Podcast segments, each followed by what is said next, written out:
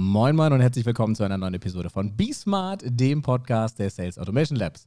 Mein Name ist René Sulzki, ich bin Geschäftsführer und 50% der Sales Automation Labs und heute sitzen mit mir der wunderbare Frederik Böhle, Head of Everything bei Xing Pro Business.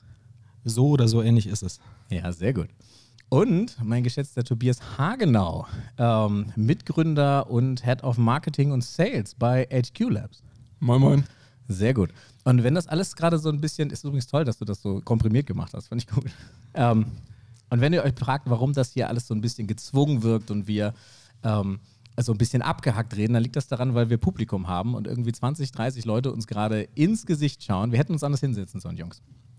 Fredo, was ist das Thema heute?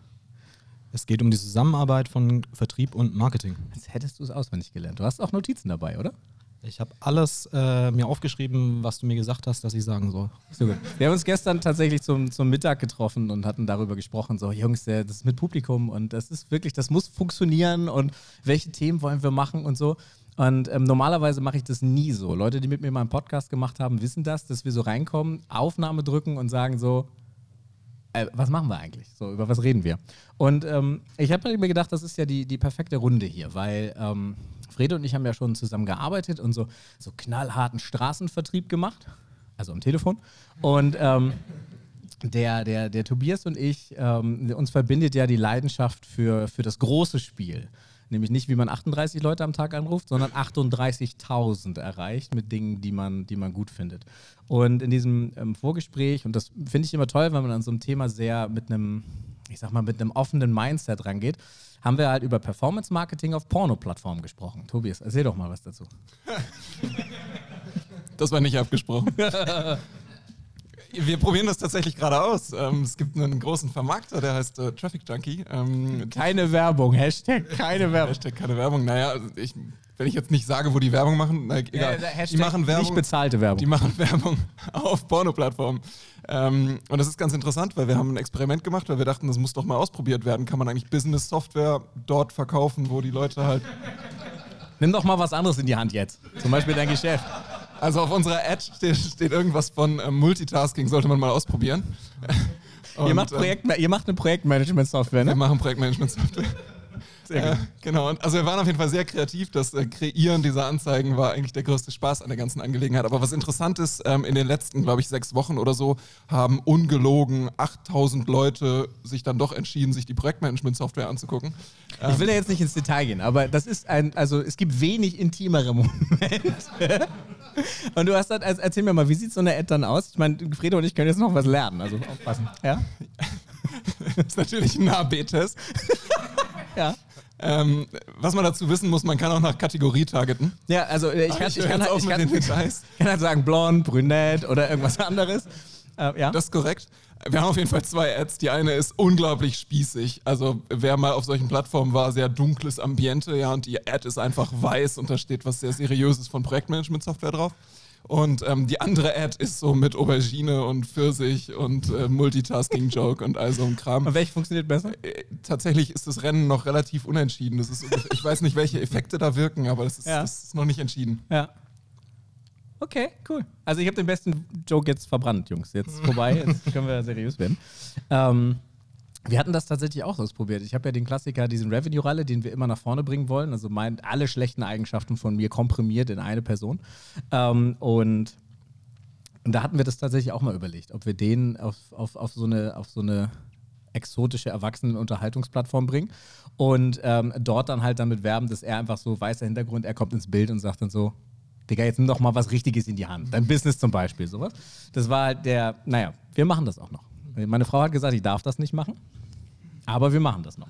Jetzt verstehe ich auch, dass das eine Rolle ist, die du spielst, damit Revenue-Rolle. Nee, nee, das ist die Rolle. So. Ich bin die Rolle gerade. so.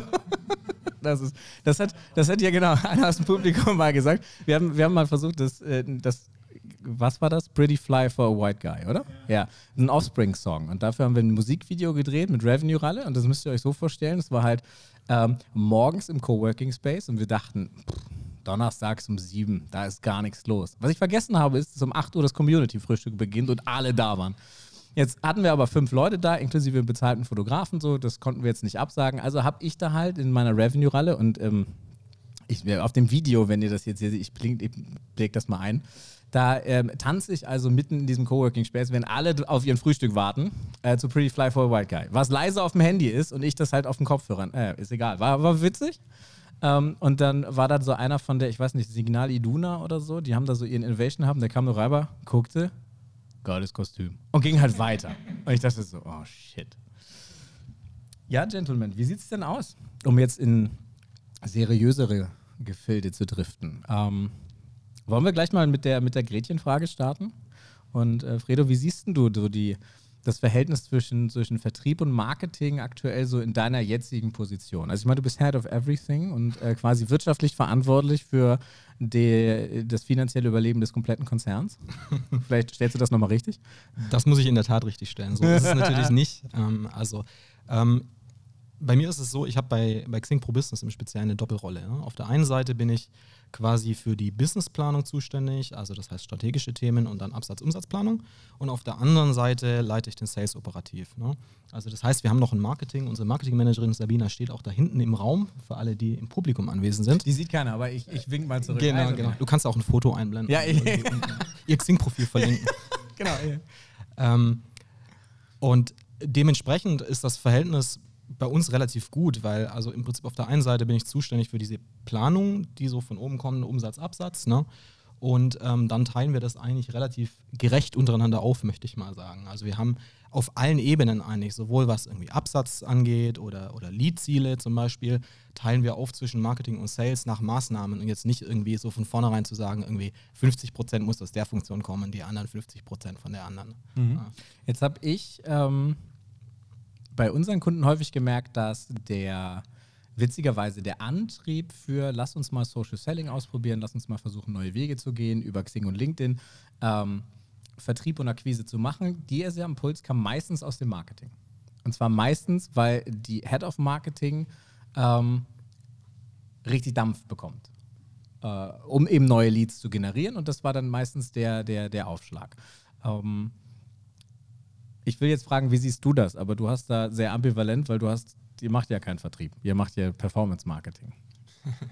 Wir machen schon auch Vertrieb, das ist schon, das wollen wir das mal nicht, ähm, nicht unterbewerten. Wir haben immer noch ein Vertriebsteam, was auch ähm, Vollzeit den Vertrieb natürlich macht, aber nicht mehr den ganzen Prozess und vor allem keine Lead-Akquise, sondern wirklich nur das Closing und ähm, die Begleitung des Kunden wirklich auf den letzten Metern klären von irgendwelchen völlig individuellen Fragen, die wir halt sonst nicht beantwortet kriegen. Aber der ganze Rest, also prinzipiell ist es schon korrekt. Wir haben einen Deal, wie viele Leads wir servieren müssen, damit unser Sales-Team wirklich ausgelastet ist. Und ähm, das läuft im Wesentlichen super automatisiert über besagte Ad-Experimente. Ja, ist nicht die einzige Plattform, auf der wir Marketing machen.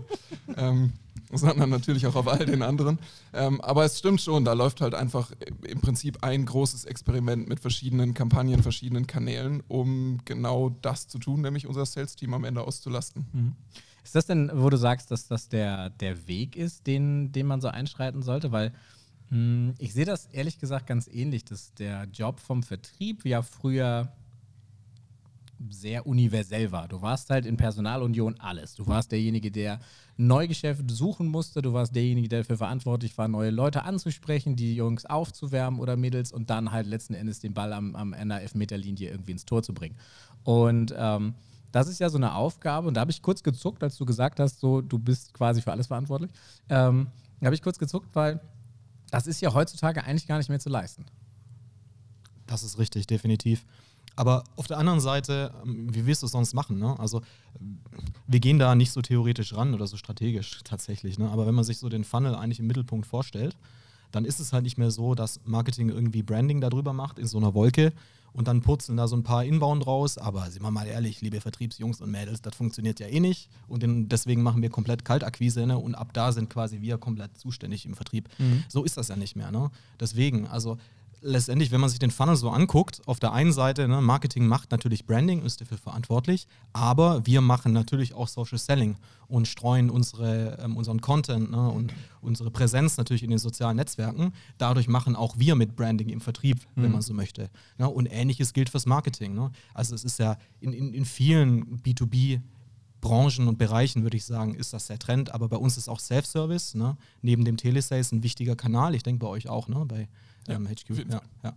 Ähm, das ist ein wichtiger Kanal, der zum großen Teil auch im Abschluss im Marketing getrieben ist, ganz einfach. Ne? Da hat Sales nichts mit am Hut. Ja. Also entlang des kompletten Funnels arbeitet da eigentlich Marketing und Sales äh, zusammen. Jetzt, ich habe dir das schon mal gesagt, Tobias, aber ich muss es nochmal sagen jetzt im Podcast. Ihr, ihr seid ja der einzige Newsletter, den ich tatsächlich lese von, von A-Work. Ähm, das heißt, so aus meiner Perspektive passt das an, an, an Content, aber was macht ihr denn tatsächlich? Und vor allen Dingen, was ist das für ein Aufwand? Weil um Spoiler vorneweg, wir machen Content für unsere Kunden und sind aktuell unser schlechtester Kunde selbst. Also, weil ich das massivst unterschätzt habe, und das ist auf meine Kappe zu nehmen, ich habe gedacht, Leute, das machen wir so nebenbei. Das passt schon. Ja, alles gut. Komm, wir machen das jeden Tag und dann setzt du dich eine halbe. Nee, du setzt dich nicht eine halbe Stunde hin. Du lässt es schleifen und irgendwann kommen die Leute und sagen, ja, macht so Content, ne? So, ja, ja, wir machen. Und daher professionelle und mm, und ja, aber ihr habt ja gar nichts. Ich. Ja? ähm, und das heißt, wie läuft das bei euch ab? Auch da experimentieren wir viel, aber wir haben auf jeden Fall drei Leute in Vollzeit, die den ganzen Tag eigentlich nichts anderes machen, als unterschiedlichsten Content zu produzieren. Das sind ähm, alleine schon das, was wir an Educational Content für den späten Funnel, also da, wo es Richtung Sales wirklich geht, produzieren im Sinne von Tutorials, ähm, Customer Cases, die einfach unsere Softwareprodukte demonstrieren mit ihren eigenen, ähm, ja, mit ihren eigenen ähm, Anwendungsfällen, ähm, wo wir Features vorstellen in den unterschiedlichsten Varianten. Ähm, dann schreiben wir natürlich den guten alten SEO-Content ähm, rauf und runter. Wir empfehlen Tools, die nicht zu unserem eigenen konkurrieren und platzieren uns dann natürlich da auch zufällig selber mit in den Übersichten. Wir, ähm, Upsi. wir fangen ähm, jetzt gerade damit an, ähm, im größeren Stil Influencer-Kooperationen auch im B2B-Bereich auszuprobieren. Das sind sowohl die klassischen, die man sich so ähm, vorstellen könnte, ähm, die, die kleine Social-Media-Agentur, die zeigt, wie sie ihre Projekte mit A-Work ähm, organisiert, aber auch wirklich so Corporate-Influencer, die in großem Stil ähm, Projektmanagement durchführen und dann zeigen, wie das mit A-Work funktioniert, ohne dass wir uns da selber platzieren. Aber solchen Content zu produzieren, ist halt super aufwendig. Und das meine ich halt gerade. Also, das ist auch bei uns. Wir haben total viele spannende Ideen. Ähm, und dann verebben die auch wieder, weil wir arbeiten müssen. Und ähm, deswegen Content ist, ich, ich, bin der, ich bin der tiefsten Überzeugung, dass wenn wir, wenn eine Firma in fünf Jahren nicht seine, die Sales-Strategie auf Inhalte umgestellt hat, dann werden die langfristig keinen Erfolg mehr haben. Ich glaube, die Zeit ist vorbei weil die Rechnung, und das habe ich mit, mit, mit dir war das, glaube ich, im, im, Publikum kurz besprochen, die Rechnung ist ja folgende. Wenn ich halt zehn Vertriebler habe, die 50.000 im Jahr kosten, ist das eine halbe Million, die ich als Fixkosten habe, ohne dass ich irgendwelchen Umsatz gemacht habe. Im schlimmsten Fall kriege ich nicht mal Zahlen zurück und umso mehr Druck ich ausübe, umso mehr Fluktuation habe ich im Team. Und das bedeutet, dieser Kostenpunkt, der ist ja für die meisten Mittelständler gar nicht mehr so aufzubringen. Und da haben wir ja noch gar keine Autos mit drin, wenn die noch Außendienst machen und so. Und das ist halt, und das ist schwierig, weil also für, für, es gibt Produkte, für die kann man sehr gut Werbung machen und es gibt halt auch Produkte, für die kann man nicht so gut Werbung machen, weil die per se erstmal wichtig sind, aber nicht sexy. Und ähm, wie seht ihr das? Also, du, du unterhältst dich ja auch, oder anders, in meiner Zeit bei Pro Business habe ich mich ja vorwiegend dann auch mit, mit ähm, kleineren bis mittelgroßen Mittelständlern unterhalten. Ähm, und da habe ich häufig festgestellt, dass das Mindset vielleicht nicht so ist. Ähm, Sabina, magst du noch mal schnell die Tür aufmachen? Das ist live hier, Jung. Ähm, wie, siehst, wie siehst du das? Also, um nochmal zurückzukommen auf, auf das Thema Content Marketing an sich. Für uns ist das ein strategisches Thema. Ähm, ich ich denke mal, euch beiden hier ähm, geht es ein bisschen ähnlich, aber aus mhm. anderen Gründen. Mhm. Ähm, ihr seid beide Vertriebler, das heißt, euch fällt es auch zu einem Start eines Unternehmens oder wenn man in neue Märkte geht, sehr einfach irgendwie einen Hörer in die Hand zu nehmen und ein paar Kunden mhm. aufzureißen. Ne? Vielleicht auch aus dem Netzwerk. Ähm, bei uns ist das natürlich so, dass wir die Xing-Plattform haben mit 16 Millionen Mitgliedern im Dachraum. Hm, ich hasse ähm, dich dafür übrigens. ist, wie groß ist eigentlich euer E-Mail-Verteiler? Er nickt nur. Schon okay. Ja, ja, schon okay. Und dementsprechend hat halt bei uns ähm, in der Lead-Generierung haben die On-Channels, also äh, Media On-Site und ähm, E-Mail-Marketing haben immer eine sehr große Rolle gespielt. Mhm. Und trotzdem merken wir natürlich aber auch da, äh, wenn wir da Druck auf Dauer hochhalten, dann sinken auch die Rücklaufquoten. Und deswegen natürlich wollen wir auch Content erzeugen, wollen wir auch ähm, Events veranstalten. Ja? um unsere Message nach draußen zu treiben. Das ist für uns ein strategisches Thema, was wir aufbauen müssen. Aber natürlich ist die Verlockung so groß, einfach nochmal eine E-Mail aufzusetzen und den kurzen Weg zu gehen. Mhm. Ähm, deswegen ähm, ja, sind wir auch relativ spät, sage ich mal, im Vergleich zu anderen, die B2B-Marketing aufbauen, zu diesem Thema Content-Marketing oder zu diesem Bereich äh, Content-Marketing gekommen. Ne? Und ich denke mal, das geht vielen Mittelständlern, ne, die traditionelle Unternehmen sind, ähnlich aus dem Grund, dass sie eben über Jahre gewachsene CRM-Systeme zum Beispiel haben. Ne? Und dann ewig auf diesen alten Leads rumtelefonieren und versuchen da irgendwie noch einen toten Fisch ans Land zu ziehen. Ja. Und es fehlt auch oft das Verständnis dafür, dass der Content, den man produziert, halt nicht ewig lebt. Das mag für manche Inhalte gelten, aber wenn ich mir angucke, dass eine Facebook-Kampagne nach 14 Tagen eigentlich so ausgelutscht ist, dass die Leute schon anfangen, Hate-Kommentare drunter zu schreiben, ähm, da muss ich einfach nicht nur das Creative austauschen, sondern im Zweifelsfall, wenn da Content hinter ist und nicht direkt irgendwie eine Landingpage mit einer Anmeldung, dann muss ich halt einfach in der Dauerschleife Content produzieren ähm, und dafür erstmal Verständnis aufzubauen, wenn man das vorher gar nicht gemacht hat, dass ich mhm. das jetzt plötzlich alle zwei, drei, vier Wochen irgendwas Größeres da in der Hand haben muss, was auch noch begeistert, ist natürlich eine große Umstellung. Ja. Äh, das haben wir auch intern bei uns in der, äh, also mit, mit, mit Gerald, dass ähm, das war nicht selbstverständlich, dass wir da hingekommen sind und ich sage, hey cool, ich brauche 20.000 Euro für äh, Kamera, für Content und er, was? Und das ist, das ist ein ganz anderes Spiel. Das Wieso ist Telefon kaputt? Ja, ja, genau, kein Anschluss, sorry. Äh, Internet geht. Ähm, aber das Problem ist halt, es ist ein anderes Spiel. Und ähm, das viel mehr sehr schwer, da reinzukommen, weil ich plötzlich nicht mehr Aktivität getrieben war. Ich hatte mittlerweile, also du gibst sehr viel Kontrolle ab. Du schmeißt irgendwas, wo du Herzblut reingesteckt hast, in die Welt raus und dann guckst du, was passiert und dann kommen irgendwie, dann, dann kriegst du auch nur harte Zahlen zurück, weil es wäre schön, wenn alle Leute drunter kommentieren würden oder liken und teilen. Das ist die perfekte Vorstellung. In der Regel passiert aber gar nichts. Und ich kriege zurück so, cool, es haben 425 Leute in vier Tagen auf die Website geklickt. Und dann gucke ich mir an, wo kamen die her, wie alt waren die. Und dann fängt halt das Rätselraten an. Und ich sage, hm, vielleicht Hessen, Bayern, Feiertage vielleicht. Und dann fängt es halt an.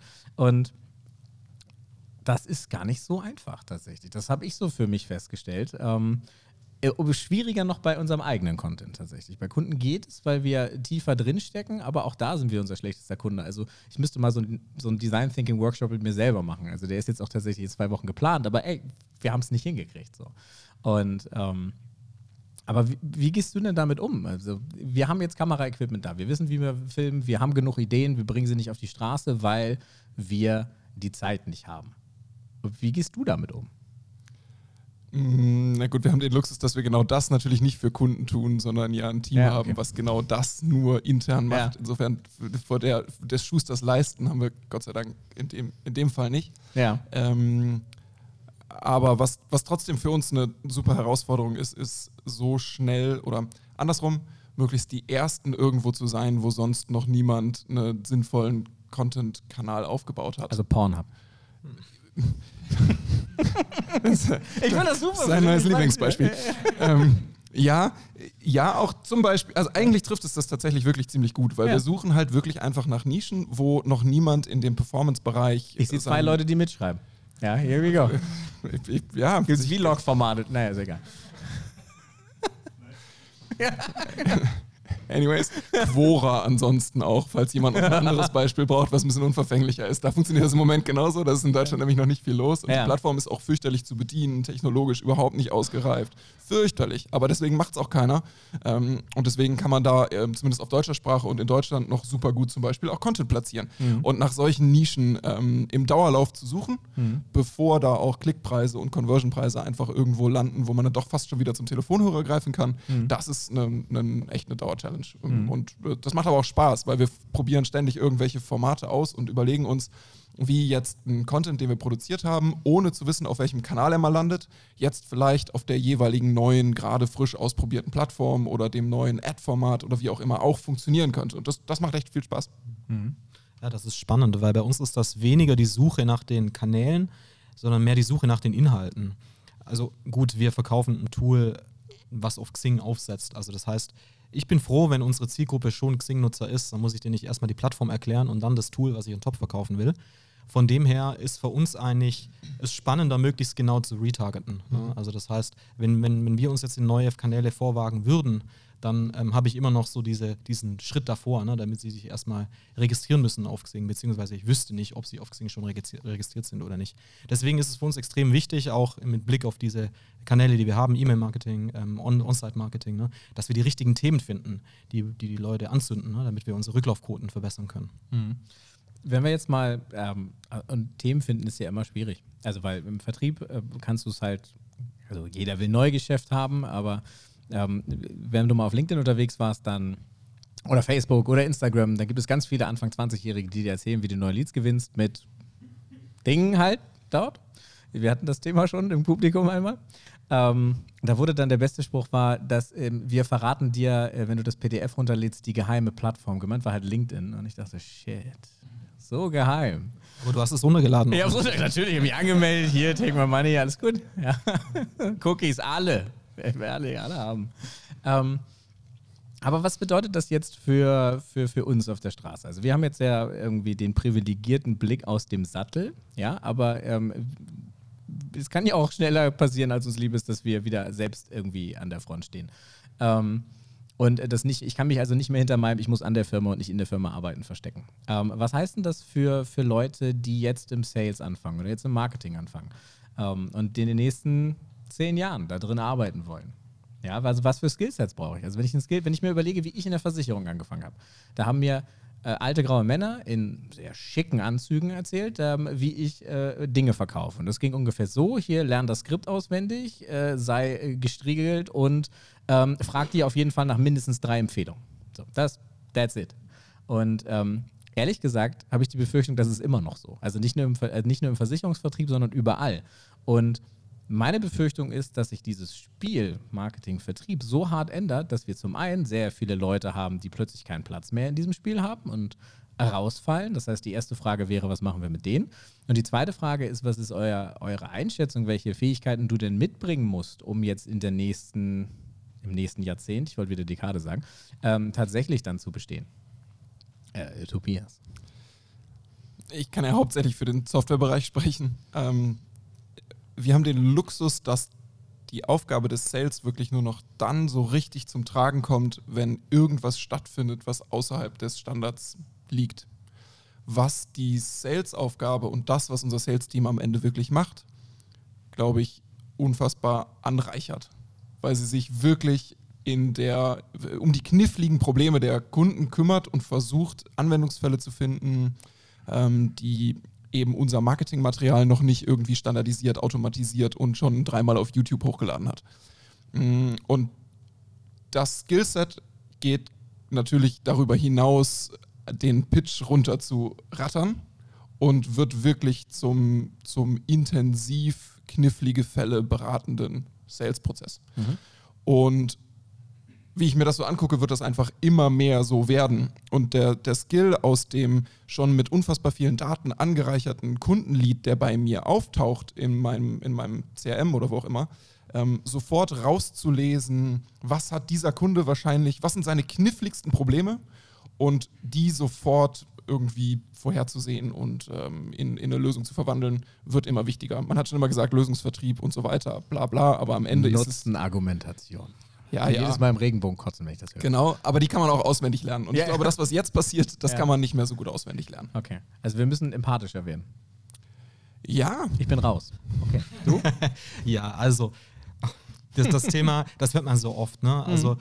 das einzig Beständige ist der Wandel und so, ne? Und von wegen Beziehungsmanagement wow. wird immer da sein wow. im Vertrieb, ja, ja, alle Sprüche. Und, ne? ja. das, das kennt ihr, denke ich, alle. Das kennst du auch, René. Ähm, ich denke aber schon, ich kann auch hauptsächlich für die, für die Softwarebranche sprechen. Die meisten Branchen werden danach ziehen, ne? auch die Klassiker wie Industrie und Maschinenbau. Ja, da ist der Wandel vielleicht ein bisschen später dran, aber der kommt auch. Und ich denke, es bedeutet, dass, ähm, du hast schon angeteasert, der, diese Grenze zwischen Marketing und Vertrieb verschwimmt. Ja? Das bedeutet zum Beispiel, die Marketer haben schon immer Tools, also was heißt schon immer, im Digitalmarketing schon immer irgendwelche Tools bedient. Ja? Also wer heute Vertrieb macht und automatisierten Nachfass zum Beispiel, also Drip-Kampagnen losstößt oder irgendwie im Social Selling äh, Tools bedient, ne, der ist auch schon jetzt quasi der Dirigent von Technik. ein Stück weit. Ne? Mhm. Das wird natürlich, denke ich mal, sehr stark kommen. Ne? Aber auch dieses äh, Messages zu streuen, nicht nur eins zu eins im Telefonat, sondern eben auch über, über Xing und LinkedIn, über die sozialen Netzwerke zu streuen. Klassische Marketingaufgabe wird jetzt immer mehr Sales-Aufgabe. Ich denke mal, das, das verschwimmt so ein Stück weit einfach. Ne? Das absolut. Das Problem, was ich sehe, ist, und das ist ein ganz schönes, schönes Stichwort, was du gesagt hast, du bist der Dirigent. Ähm, das bedeutet aber, dass ich für die gleiche Aufgabe, wo ich früher zwölf Leute gebraucht habe, vielleicht nur noch drei brauche. Weil letzten Endes, also wir machen ja nichts anderes. Die Automation ist ja einfach, dass wir möglichst viele stumpfe Schritte, die früher Menschen gemacht haben, ersetzen. Das bedeutet aber nicht, dass wir diesen, den, den, eigentlichen Menschen, der das Elfmeter versenkt, den werden wir nie ersetzen können. Weil ich glaube, zum Schluss wird es immer darum gehen, dass wir bei komplexeren oder teureren Kaufentscheidungen gerne nochmal ein Gesicht hätten. Aber alles davor, und dafür werden wir Vertriebler eigentlich bezahlt. Also die Vertriebler werden in Schlagzahlen gemessen, in Aktivitäten, die werden dafür gemessen, dass wir, ähm, dass wir Steine umdrehen, um irgendwas zu finden. Und ich, das fällt ja komplett weg, oder? Mm, ich glaube nicht, dass das komplett wegfällt. Mm, und ich, ich weiß auch nicht, ob das Skillset des typischen, auch nach wie vor notwendigen Vertrieblers wirklich um den ganzen Technologiekram so sehr angereichert wird. Natürlich, wenn ich mein CRM nicht bedienen kann, dann bin ich aufgeschmissen. Mhm, Aber ähm, ich kann mir schon vorstellen, dass die Sales Ops so nach dem Vorbild der DevOps aus der Entwicklung eine andere Menschenkategorie sind und ähm, eine ganz andere Aufgabe haben, nämlich dafür zu sorgen, dass diese ganze technologische Infrastruktur im Sales ankommt, so wie sie im Marketing schon angekommen ist. Aber dass der typische ähm, äh, Sales-Mitarbeiter eben doch nicht unbedingt so technikaffin ist, wie das im Marketing der Fall ist. Und deswegen auch, dass nicht wie im Marketing oft in denselben Rollen mündet, sondern dass es nach wie vor zwei verschiedene Rollen in der, oder was heißt nach wie vor, neuerdings da eine zusätzliche Rolle in den Sales-Teams gibt. Das denke ich auf jeden Fall auch. Ne? Also mit Dirigent meine ich auch nicht unbedingt den Komponisten. Ne? Also ähm, Dirigent heißt für mich, ähm, ich drücke aufs Knöpfchen und die E-Mails gehen in Folge raus, statt dass ich fünfmal auf Knöpfchen drücke, damit die E-Mails einzeln ausgehen. Ähm, aber natürlich ist es so, alles verschwimmt, okay, ne? aber natürlich gibt es immer noch die, die, die Generalisten, ne? die diese, diese Systeme sich oder das Stück letztendlich zu komponieren, um im Bild zu bleiben. Ne? Sich ausdenken, wie muss das Setup insgesamt sein. Das Für den ganzen diese, Abend zu hören, wenn ja, du oh, so. Vielen Dank. Die Sales Ops, die du meinst, ne? letztendlich. Und ähm, nichtsdestotrotz, ne, die Leute, die dann letztendlich die Dirigenten sind und aufs Knöpfchen drücken, die müssen vielleicht übermorgen schon auf ein anderes Knöpfchen drücken oder eine andere Plattform bespielen können, ne? weil das sich alles ähm, ein bisschen rasanter ändert, als es äh, zuvor war. Ja, aber Jungs, ich habe damit ein Problem. Wir, also auch bei ProBusiness, 1500 Gespräche geführt. Bestimmt nicht, aber habe ich mir ausgedacht. Ähm, und äh, das heißt, die Vertriebler, mit denen ich dort telefoniert habe, ich hatte nicht das Gefühl, dass die das so sehen. Ich hatte nicht das Gefühl, dass die bereit waren für Wandel und wir drücken auf ein anderes Knöpfchen. Ich glaube, die, die meisten waren sehr weit weg von Knöpfen. Also erstmal waren es 987 Gespräche. Okay, here we go.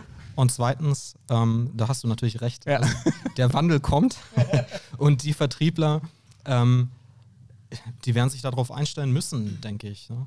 Also wie gesagt, pro Branche wird das ein bisschen anders ablaufen, ja. pro Unternehmen natürlich auch noch so ein bisschen ähm, anders. Aber ich denke, dass dieser, dass dieser Wandel ähm, so gut wie alle Vertriebler ähm, erwischen wird, auf kurz oder lang. Mhm. Deswegen stirbt das Telefon nicht aus. Ich glaube, mit deinen 900 Calls war vielleicht ein bisschen wenig, aber echte Zahl. Unser Sales-Team hat wirklich im, in den letzten zwölf Monaten 9000 Mal mit einem Kunden telefoniert, sagt mhm. zumindest unser CRM. Und das ist für ein relativ kleines Team doch immer noch ein ganz schön hoher Anteil an, wir müssen nun mal immer noch mit einem echten Menschen reden. Am ja. Ende hilft nichts. Mhm. Was ja, okay. Du weißt aber, wie man bei euch einen Call loggt im CRM, oder? ich habe gerade nein, Quatsch. Aber also ich, so weit sind wir noch nicht, dass wir am Telefon automatisiert die richtige Antwort einspielen ja. können und das ist, wir arbeiten. Nee, alles gut, ja. Ähm, also gehen wir da mal von aus, dass das verändert sich. Und gehen wir mal davon aus, ähm, dass das, das wird marketinglastiger. Also diese ganze, die, diese ganze Akquise und Informationsrunde, ähm, dass wir das durch Automatismen lösen, was wir ja heute schon lösen können. Was brauche ich denn da konkret? Also zum einen brauche ich Inhalte, die ich streuen kann. Dann brauche ich eine, Pla also und die müssen fundiert auf den Interessen meiner Zielgruppe sein. Das ist schon schwierig. Dann muss ich die richtige Plattform identifizieren. Dann muss ich das Ganze verteilen und kontrollieren? Und wann übernimmt dann der Vertrieb? Also übernimmt der Vertrieb erst, wenn jemand sagt, ja, ich, will unbedingt mit dir sprechen? Oder, ähm, also Stichwort Lead Scoring, Jungs, darauf will ich hinaus. Dann sag doch Lead Scoring. Ja, das war, ja, ich wollte, ja, ist egal. Ich wollte ich es subtil machen, ja, und ich habe gerade so, hä? Okay, ja, also Lead Scoring. Also wie macht ihr denn das? Also ich, weil ich immer höre von, von einigen unseren Kunden, naja, Performance-Marketing im B2B-Bereich, das funktioniert hier nicht. Und ich will mir dann immer hart ins Gesicht schlagen. Ähm, und deswegen, ihr macht ja Performance-Marketing im B2B-Bereich. Und wie ist denn euer Lead-Scoring? Wir haben keins. Ähm, Fantastisch. Sorry. Nein, Friede, ich kann das trotzdem. warte, warte, ich gebe mir trotzdem Mühe. Friede, wie machst du denn Lead-Scoring? Also wenn die Telefonnummer nicht 1, 2, 3, 4, 5, 6 ist, ist der Score 100 und wir rufen an. Das dachte ich mir. Okay, aber. Äh, ich kann mir mehr Mühe geben. Moment. Okay, ja, pass auf, wir versuchen es nochmal. Äh, Tobias, meine Kunden, nein, Lead Scoring. Ähm, wir haben es relativ einfach, weil wir ja wirklich ein Softwareprodukt ähm, verkaufen, was man ausprobieren kann. Und für uns gibt es wirklich auch ein, binären, ein binäres Thema, wenn der Kunde sich für eine Demo oder eine Free-Version angemeldet hat, dann ist es für uns ein, ein an den Sales übergebbarer Lead. Mhm. Ähm, das ist ja super individuell, je nachdem, wie die Conversions sind, auf, den, auf so ein klar messbares Kriterium. Wenn ich das jetzt nicht habe und vor allem, wenn ich kein anmeldebedürftiges Produkt habe, dann sitze ich in einem ganz anderen Boot, das ist schon völlig klar. Und für die Marketingkampagnen, also für das, was vor dem Vertrieb abläuft, haben wir insofern ein gewisses Scoring, als dass die Automatisierungen natürlich auf einen gewissen Reifegrad reagieren. Zum mhm. Beispiel ähm, ganz einfache Kriterien. Wie oft war der auf der Seite? Wie viele Seiten hat er sich angeschaut? Hat er mal im Pricing ähm, die, die, die, die, verschiedenen Optionen angeklickt und so? Das sind alles ganz klare Anzeichen dafür, dass der irgendwo Interesse hat. Und dann erhöhen wir die Frequenz, mit der jemand E-Mails kriegt, beispielsweise. Das ist jetzt kein typisches Scoring, was wir irgendwo präsent machen, was im CRM landet, wo jemand anruft. Ähm, aber das ist ja in sich, in der ganzen, in der, in der Maschine, die da abläuft, ist es ja schon sowas wie ein Lead Scoring. Ich finde es das schön, dass du so bescheiden bist, weil der durchschnittliche Vertriebsleiter ist gerade tot umgefallen. Mhm. ja, so. aber äh, genau das ist es ja. Also das heißt, die Aktivitäten, die da draußen passieren, muss ich ja irgendwie bündeln und das ist ganz praktisch gedacht. Jetzt sagst du, die landen nicht in deinem CRM, sondern, äh, ne? Also ich hätte, mein nächster Satz wäre nämlich gewesen, weil die müssen dann zentral in dem CRM landen und du sagst ja. mir, nee. Mm, mit, mit, zentral irgendwo landen ist es ja sowieso so eine Sache. Wir haben Mobile Apps, wo man Sign-ups machen kann. Wir haben eine Web-App, wo man Sign-ups machen kann. Wir haben irgendwelche E-Mail-Kampagnen, mit denen man interagiert, irgendwelche Social-Media-Profile, mit denen man interagiert.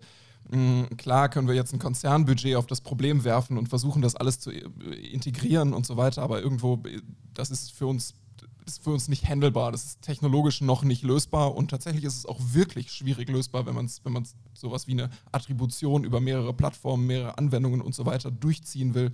Das ist echt immer noch eine technologische Herausforderung. Lange Rede, kurzer Sinn, wir lassen es.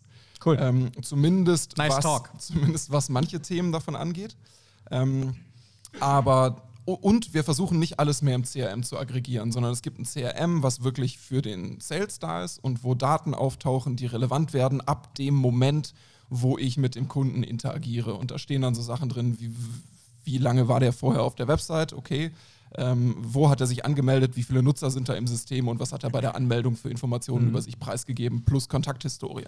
Der Rest steckt in irgendwelchen Marketing-Systemen, okay, in, einem, ja. in, einem, Automatisierungstool für die E-Mail- und Chat-Kampagnen oder in einem, in einem Anwendungstracking-Tool, wie viele Aufgaben hat er angelegt, Projekte angelegt, Zeiten erfasst und so weiter. Mhm. Aber ähm, wir wenn wir das alles an eine Stelle bringen würden, wäre es auch maximaler Information Overload. Ja, so groß ich, ja. ist unser einzelner Deal gar nicht, dass es sich lohnt, dass sich unser Sales-Team mit jedem einzelnen Informationspunkt beschäftigt. Mhm da kommen die nicht mehr zum Telefonieren. Mhm. Das ist bei uns ähnlich aufgebaut. Also, ähm, um da mal einen kleinen Einblick zu geben, natürlich schauen wir uns an ähm, oder nutzen wir die äh, Profildaten äh, der XIM-Mitglieder. Also, ich glaube, du musst lauter reden. Ich muss lauter reden? Okay. Ja, ein bisschen. Also natürlich ähm, nutzen wir die Daten, äh, die Profildaten ähm, der XIM-Mitglieder, also was auch öffentlich auf den XIM-Mitgliedern, äh, auf den XIM-Profilen so rum zu sehen ist. Äh, wir gucken uns zum Beispiel an, für uns, wir verkaufen ein Tool an Vertriebler, wir gucken uns an, wie viele Vertriebler sind denn in dem Unternehmen auf Xing was ähm, in dem diese Person arbeitet. Ne? Das ist für uns wichtig, um zu erkennen, ähm, ist der Lead für uns interessant oder nicht. Ne? Das kann ja im Prinzip auch jeder so machen, wenn er ein bisschen Zeit investiert. Ja? Und natürlich gucken wir uns auch zum Beispiel an, wenn jemand in einer Trial-Phase ist bei uns. Ne? Wie nutzt er das Produkt? Ne? Hat er irgendwie sich ein paar Assets, also in unserem Fall Leads angelegt innerhalb dieses Produktes, mhm. dann ist er irgendwie spannender, weil aktiver. Und wenn er dann noch dazu irgendwie eine, ein großes Vertriebsteam hat, aber bisher nur alleine da drin ist, dann können wir den natürlich äh, kontaktieren. Das Und das wisst ihr aus den Xing-Daten? Das wissen wir aus den Xing-Daten, genau. Das gucken wir uns halt aggregiert an und ähm, wenn da irgendwas ist ähm, oder die Person antwortet uns auf eine Onboarding-E-Mail ne, und sagt, ich finde das spannend und dann gucken wir uns das an und finden raus, dass das jemand mit hohem Potenzial ist, dann gehen wir auf die Person zu, letztendlich. Das macht euer Premium-Team übrigens auch, weil ich habe mir für den zweiten Sales Roundtable das äh, oh Gott, wie hieß der, Dr. Master Blaster Profil angelegt, ähm, mit äh, genau null Kontakten oder zwei, weil irgendwer sich erbarmt hat. Und ich kriege jedes Mal, also so wöchentlich eine E-Mail, so sehr geehrter Dr. Blaster, wir möchten ihn gerne und das ist großartig, ja. Es funktioniert also, ich lese sie jedes Mal. Ja, aber letztendlich, ja, also wir haben auch so einen Übergang, ne? Also wir, packen nicht jeden Blödsinn ins CRM. Das darf man ja auch rein datenschutzrechtlich ähm, gar nicht und wollen wir auch gar nicht. Das würde Sales komplett überfordern, ne? sondern erst wenn die Leads spannend sind und quasi Sales ready sind, dann kommen die auch ins CRM. Ne? Also, um, um, also das ist jetzt der Mitmachteil, um jetzt ähm, mal so ein paar Tipps nach draußen zu geben. Also Lead Scoring haben wir gerade festgestellt, ihr sagt, ihr macht kein Lead Scoring, aber offensichtlich macht ihr ein sehr, in, sehr detailliertes Lead Scoring. Würde ich das so zusammenfassen. Ähm, das heißt, die, die, Mechanismen, was, was, muss ich denn, was muss ich denn tracken? Also was hat, was, was hat Wert und was können wir verallgemeinern? Jetzt sag mir bitte nicht wieder, du bist in der Software, weil ich weiß, dass du in der Software bist, weil alles ist heutzutage Software. Okay. Okay. Jetzt muss ich mir was Neues ausdenken. Ja, kein Problem. Nein, also Kampagneninteraktion auf der Marketingseite des Ganzen ist für uns super zentral. Also aggregiert zu wissen, wer hat eigentlich auf welchem Kanal auf welche welches Werbemittel und damit meine ich auch Content in jeglicher Form mhm. geklickt, bevor er zu uns gekommen ist. Reicht das denn? Also lass uns das mal konkret durchgehen. Ich habe jetzt ein Video gepostet. Ähm, also wie sieht so eine Content-Strecke aus? Ich poste ein Video, wo die Leute, dass sich die Leute angucken. Wenn sich die Leute das Video angeguckt haben, ich sag mal zu 50 bis 100 Prozent, dann landen die bei mir im Retargeting und bekommen einen vertieften Artikel darüber in der nächsten Ad zu sehen, wo sie sich weiter informieren können. Dann habe ich irgendein Goodie, das sie sich runterladen können. PDF für geheime Plattformen, das darf ich mir dann runterladen. Und dann, dann ist ja der erste Zeitpunkt, wo ich, ähm, wo aus einer Werbe-ID und einer Nummer, die ich zwar wiederfinde, aber nicht identifizieren kann, ein, ein ich sag mal, Kontakt wird. Richtig? Genau. Wir haben es noch nie geschafft, mit so einem Lead-Magnet wirklich sinnvolle Conversion Rates zu, zu erstellen. Sondern, wie macht ihr das? Also, also ist ja, ja, ernst gemeinte Frage, ja, verstehe ich. ähm, also schön wäre es, wenn unsere White Paper so gut wären, dass die ja. Leute da wirklich sich drum reißen würden. Das, das wäre klasse. Es ist einfach nicht so und ja, da fehlt uns wahrscheinlich irgendwie das redaktionelle Geschick für. Aber ähm, wir schaffen derjenige, der auf den seriösen Plattformen. wir schaffen es dann doch relativ. wir schaffen es dann doch relativ gut, die Leute ähm, mit einer, mit, mit in so verschiedenen Phasen, mit einer ganz klassischen Aufmerksamkeits-Ad, die sich meistens bewegt, die blinkt wirklich ganz klassisch. Ich will einfach, irgendjemand will da draufklicken. Really? Wie früher ähm, die Bannerwerbung? Wir machen super viel Bannerwerbung. Die blinkt und, und, okay, cool, und alles ja. davon. Also wirklich, wow. Google, Google ähm, Display Network ähm, macht wahrscheinlich zumindest für das eine Produkt, die Hälfte unseres kompletten Marketingbudgets aus. Und wer sagt, Display-Werbung, also ja. so Banner, die guten alten Banner im B2B-Bereich funktionieren nicht, der lügt. Die funktionieren nämlich echt gut. Ja, krass. Ähm, und, und darüber kriegen wir dann natürlich auch vorqualifizierten Traffic, der sich für so Retargeting-Kampagnen eignet. Und eine Retargeting-Kampagne ist dann halt nicht mehr das klassische Banner, sondern ist dann ein Customer Case, ein Video auf YouTube, wo jemand erzählt, wie toll er das Produkt findet. Ähm, aber eben nicht unbedingt ähm, auf Teufel komm raus die Kundeninteraktion provozieren mit einem White Paper, was die Leute dann irgendwie aus meiner Erfahrung zumindest äh, einfach in die Ecke legen, sondern dann lieber weiter in die Education zu dem Produkt gehen und, und komplexere Sachen irgendwie zeigen. Mhm. So, und dann kommt das Sign-up. Da kommen nicht mehr super viele Schritte zwischendrin. Mhm. Okay. René schaut mich an, das heißt, er will eine Antwort hören. Ey, ich, ja. Okay, also ähm, dieses Lead-Scoring zumindest die erste Assoziation, die ich damit habe, ist dieses, ähm, okay, ich, ich hole mir ein Lied rein und ich weiß noch wenig über den. Das heißt, ich, ich fülle den auf mit irgendwelchen Merkmalen, mit irgendwelchem Wissen. Ne? Zum Beispiel in unserem Fall, welche Vertriebsteamgröße hat denn der? Ist es eine Vertriebsführungskraft oder jemand, der ähm, Sachbearbeiter im Vertrieb ist? Und dann gibt es noch ganz viele Verhaltensdaten, die dazukommen. Ne? Zum Beispiel, er klickt, äh, keine Ahnung, diese Ad, lädt sich jenes White Paper runter. Ne? Solche Geschichten. Das, das machen wir gar nicht. um da zum Punkt zu kommen. Sehr gut. Ähm, jetzt ist das aber ja, also im klassischen Vertrieb, da sind wir jetzt bei, beim Thema Social Selling so ein bisschen. Das heißt, Tobias ist raus. Völlig. Nein, aber tatsächlich beim klassischen Social Selling ist es ja so, dass ich in den eingängigen Plattformen, ähm, ohne jetzt Namen zu nennen, also Xing Pro Business und LinkedIn Sales Navigator, dass ich da halt nach. Das war laut dass ich da also nach dem, nach dem Ideal Customer Profile suchen kann. Das ist ja quasi die harten Fakten zu so einem Menschen. Ich kann also nach Jobtiteln suchen, ich kann nach Businessgröße suchen und, und kann mir da die Leute ziemlich, ziemlich explizit raussuchen. Und was die meisten Menschen unter Social Selling verstehen, ist, dass ich diese Menschen automatisiert hart penetriere, bis sie mich entweder blocken, sich über mich beschweren oder sagen, ja, unbedingt will ich von dir kaufen. Ähm, aber das ist es ja eigentlich gar nicht, oder? Ja, allein schon, wenn du anfängst mit äh, klassisches Social Selling. Und wie hast du es vorher gesagt, da ist, fällt ein Vertriebsleiter wahrscheinlich tot um. Ja. ja so hast du vorher gesagt. Ich glaube, da ist gerade wieder einer umgefahren. Sehr gut, ähm, ja. Weil, ähm, ja, so, so, klassisch ist das ja gar nicht. Ja, ähm, so lang gibt es das ja noch gar nicht in dem Sinne. Und ähm, ich würde tatsächlich auch nicht unterschreiben, dass klassisches Social Selling ist, per Automatisierung irgendwas zu machen. Ja, weil das, das bei euch nicht geht. Ah? genau das ist meine Motivation dahinter. Ja. Nee. Also das ist sicherlich eine Spielart. Ja, ähm, ja, eine, die verstehe. zum Beispiel wir in mich machen, ähm, finde ich auch nicht gut. Ähm, damit macht man ist auch, sich, ist auch scheiße fürs Netzwerk. Also ist scheiße fürs eigene Netzwerk auch. Ne? Ähm, manche Leute legen sich dann Fake-Profile an und, und, und. Das ist halt nicht das, was ich unter, unter nachhaltigem, na, das, unter nachhaltigem Marketing oder nachhaltigem Vertrieb verstehe letztendlich. Ähm, klar kann man ausprobieren, aber ja. Ähm, was ist letztendlich? Ja, gibt, gibt viele Spielarten. Manche verstehen darunter tatsächlich auch auf Social Media Werbung zu schalten, äh, um direkt irgendwie Abverkauf, also Direct Response irgendwie zu mhm. machen in der Richtung. Wie ist da ähm, eure Erfahrung? Auf Social Media Werbung zu machen? Mhm. Also jetzt nicht von, von Pro Business, sondern allgemein Xing äh, oder ähm, wie ist da die. Ähm, hast du da so, eine, so, so, so einen Wasserstand oder so eine Gefühlssache, wo du sagst, okay, das, das, das lohnt sich, das ist cool? Ähm, ich kann da tatsächlich ähm, nur für, für Xing Pro Business sprechen. Die anderen mhm. ähm, Produkte von Xing, also es gibt ja B2B und B2C Business Units, da mhm. funktioniert das auch nochmal ein bisschen anders jeweils. Ja. Wir machen sehr viel insgesamt auf, ich sag mal, anderen Social Media Plattformen. Mhm. Ähm, auch für Pro Business im Speziellen funktioniert das sehr, sehr gut. Ähm, letztendlich ähnlich wie ihr das macht, Tobi. Ähm, funktioniert das sehr, sehr gut für uns als Lead-Gen-Kanal und ein Stück weit auch so als, ja, ich wage es kaum auszusprechen, aber als Branding-Kanal. Mhm. ja, tatsächlich. Ja. Ähm, was bei mir tatsächlich, also was Social Selling für, für uns ausmacht, ist ähm, diese Dualität aus, ich erweitere, fairerweise automatisiert ist bevorzugt, äh, ich erweitere das Netzwerk. Ihr habt ja leider keine Zeit. Das stimmt, ja, ja, ja.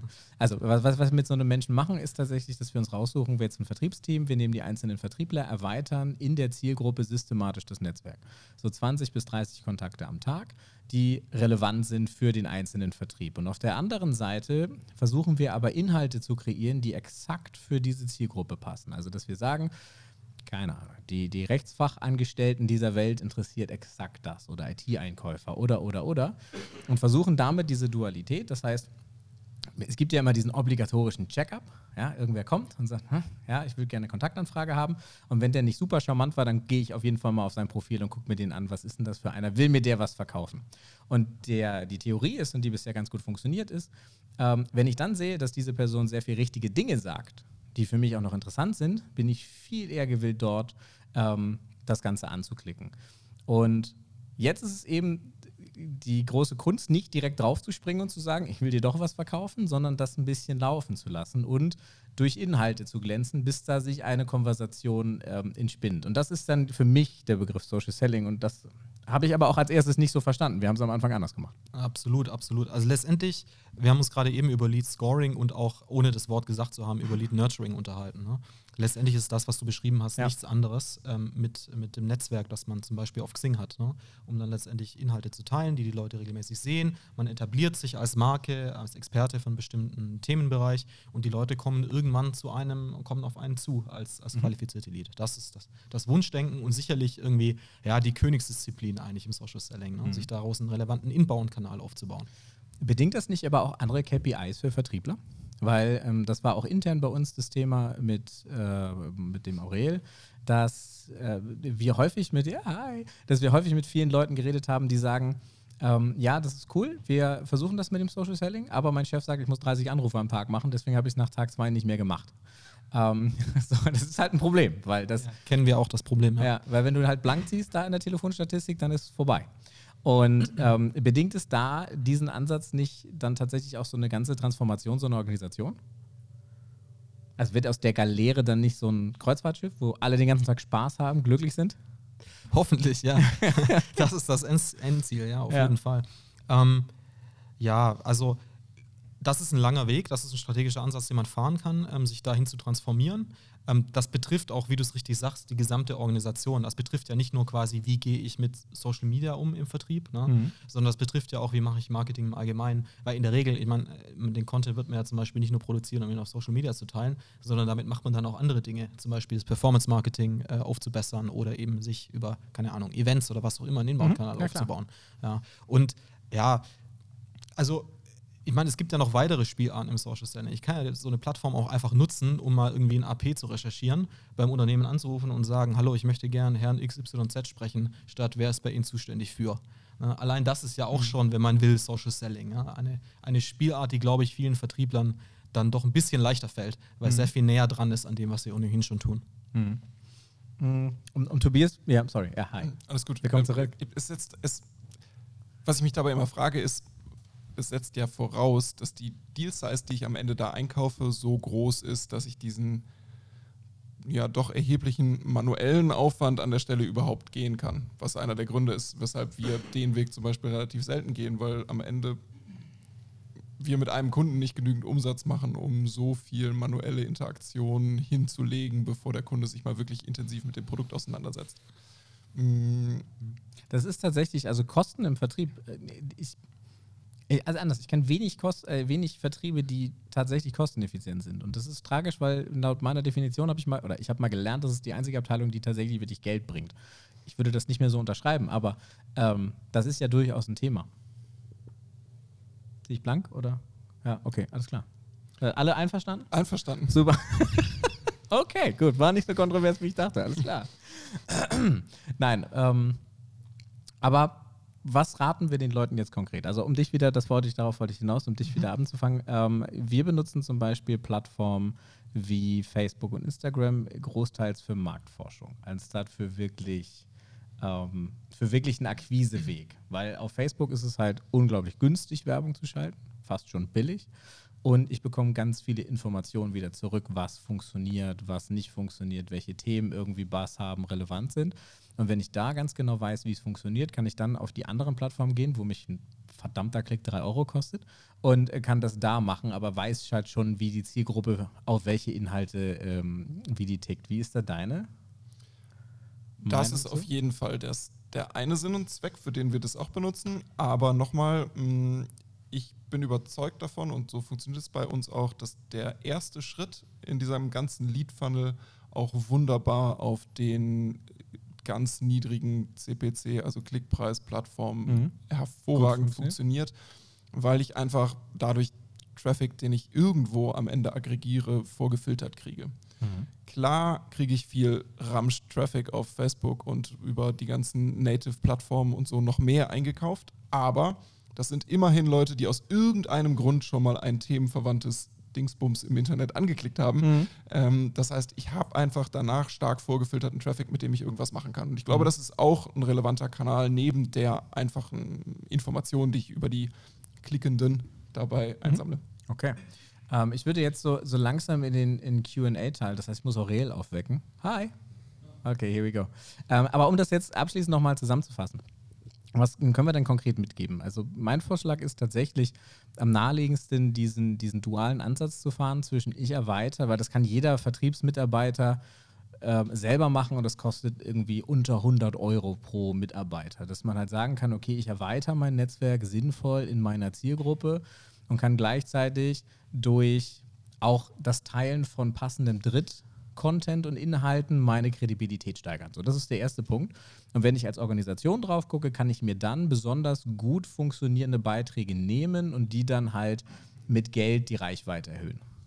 Weil wenn wir jetzt zum Beispiel, ich weiß nicht, wie das bei euch ist, aber bei, bei LinkedIn ist das so, dass äh, so ein Beitrag selbst nur 5% von meinem Netzwerk angezeigt wird. Und wenn ich äh, vier kleine arme Minions finde, die in der ersten halben Stunde sagen, toll, ist richtig gut, dann wird das nochmal auf 15% erweitert. Und wenn ich dann wieder ein bisschen Interaction habe, dann sehen das so Stück für Stück ähm, mehr Leute. Und ähm, um sich da einfach Reichweite einzukaufen, gerade wenn man am Anfang ist, kann man das halt auch mit ein bisschen Geld machen. So. Und das wäre so ein konkreter Handlungsvorschlag, den man jetzt eigentlich jeder Organisation mit Vertrieb auf den Weg geben kann. Oder seht ihr das anders? Oder habt ihr irgendwas zu ergänzen? Ich hoffe nicht. Auch nicht nur auf den Plattformen, sondern es ja. gilt im Übrigen überall. Also auch auf den Plattformen, wo man mit einem Unternehmensprofil unterwegs ist, werden die Beiträge ja niemandem mehr ausgespielt, wenn man nicht da ein kleines bisschen Budget hinterpackt. Und 100 Euro machen mhm. schon einen riesen Unterschied, wenn man einfach nur das Netzwerk ein bisschen erweitern will. Mhm. Okay, er, er, also Fredo schüttelt den Kopf. Das ist ein Podcast, das ist ein Ton. Ich fand die. ich fand Renés drei Marketing-Tipps schon hervorragend. Hast du das Marketing gesagt? Ich hasse diesen Begriff so sehr. Okay, aber das Ich weiß. Du. Ja, ja. Ach, okay. es, es, erinnert mich an Smurfs, an die Schlümpfe. Das ist ganz furchtbar. Jedes Mal, wenn jemand Marketing sagt, habe ich Papa Schlumpf im Kopf. Das ist, es, es liegt an mir, ich weiß, aber es ist furchtbar. Ähm, ja, gibt es äh, Fragen, Anmerkungen, Liebesbekundungen? Das ist der Teil, der mitmacht. Ihr müsst euch jetzt melden, dann kriegt ihr ein Mikrofon und dann seid ihr live on air. Keine Sorge, es hören nur 600 Leute, kein Problem. Nein? Ja? Ja? So, im, im historischen Vertrieb, muss ich hier reinquatschen? Okay, gut. Ich sag mal so, im, im Dinosauriervertrieb, so die alten Leute, so wie ich, sag mal, im Vergleich zu euch, ähm, da geht es ja wirklich im Vertrieb darum, ähm, wenn ich den Lied habe, dann muss ich den wirklich totquetschen, dann muss ich den nachfassen, dann muss ich einen Wiederlagevortermin haben und wirklich, wenn da gar nichts mehr geht, dann lasse ich den in Ruhe. Ähm, hat sich der Fokus bei euch so ein bisschen geschiftet, ähm, dass, die, dass mehr Leads, die reinkommen, weniger penetriert werden und dass die sich eher selbst melden? Also dass das nicht mehr so ein invasives, invasiver Ansatz ist? Ja, ähm, tatsächlich ist es bei uns so, dass wir unterscheiden in der Vertriebsrichtung zwischen, es gibt halt den Vertrieb, wo ich versuche, Leute zu überzeugen, dass ich geil bin, oder ich finde halt Leute, die schon wissen, dass ich geil bin. Und ähm, ich versuche mich tatsächlich darauf konzentrieren, auf, auf die zweiten, weil es macht deutlich mehr Sinn für Vertrieb und dann brauche ich auch weniger Leute, ähm, wenn ich nur mit Leuten spreche, die Lust per se erstmal darauf haben, mit mir zu sprechen. Aber das kriege ich nur hin, wenn ich vorher mit den großen Zahlen spiele. Weißt du, was ich meine? Problem, du kannst natürlich deinen Vertrieb wirklich dann um 50 Prozent reduzieren, wenn du den Ansatz mal durchdenkst und nicht alles äh, bis zum Ende totreitest, sondern die neuen Dinge so vorbereitet, nachverfolgst, äh, dass die auf dich mehr zukommen. Und dann wandeln. Ja. Bei uns merkt man das quantitativ. Ich, wir machen das jetzt mit einem relativ ähnlichen Modell seit jetzt acht Jahren ungefähr. Und wir haben angefangen mit wirklich auch ganz klassischen Interaktionszahlen für ein Lied, bevor der mal zum Abschluss kommt. Also das waren mindestens zwei, auch gerne mal dreistellige Telefonzahlen, bevor da mal so ein größerer Software-Lead ähm, äh, Kunde geworden ist. Und das hat sich über die letzten Jahre massiv verkürzt. Ähm, der, der Anteil, die Anzahl der Interaktionen, die Frequenz des Nachfassens ist nachweisbar auch quantitativ wesentlich länger geworden. Also wir gehen den Leuten weniger auf den Keks. Ähm, das, das kann man über die letzten Jahre wirklich auch quantitativ, sieht man das super schön.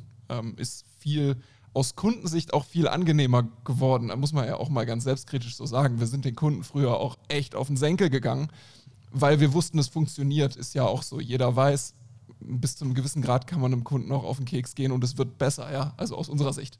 Ähm, und das hat für uns nachgelassen, weil wir merken, wir erreichen dieselben Conversion Rates mit wesentlich weniger Generve. Ich meine das sehr positiv, ja. Ich habe das auch selber gern gemacht. Also.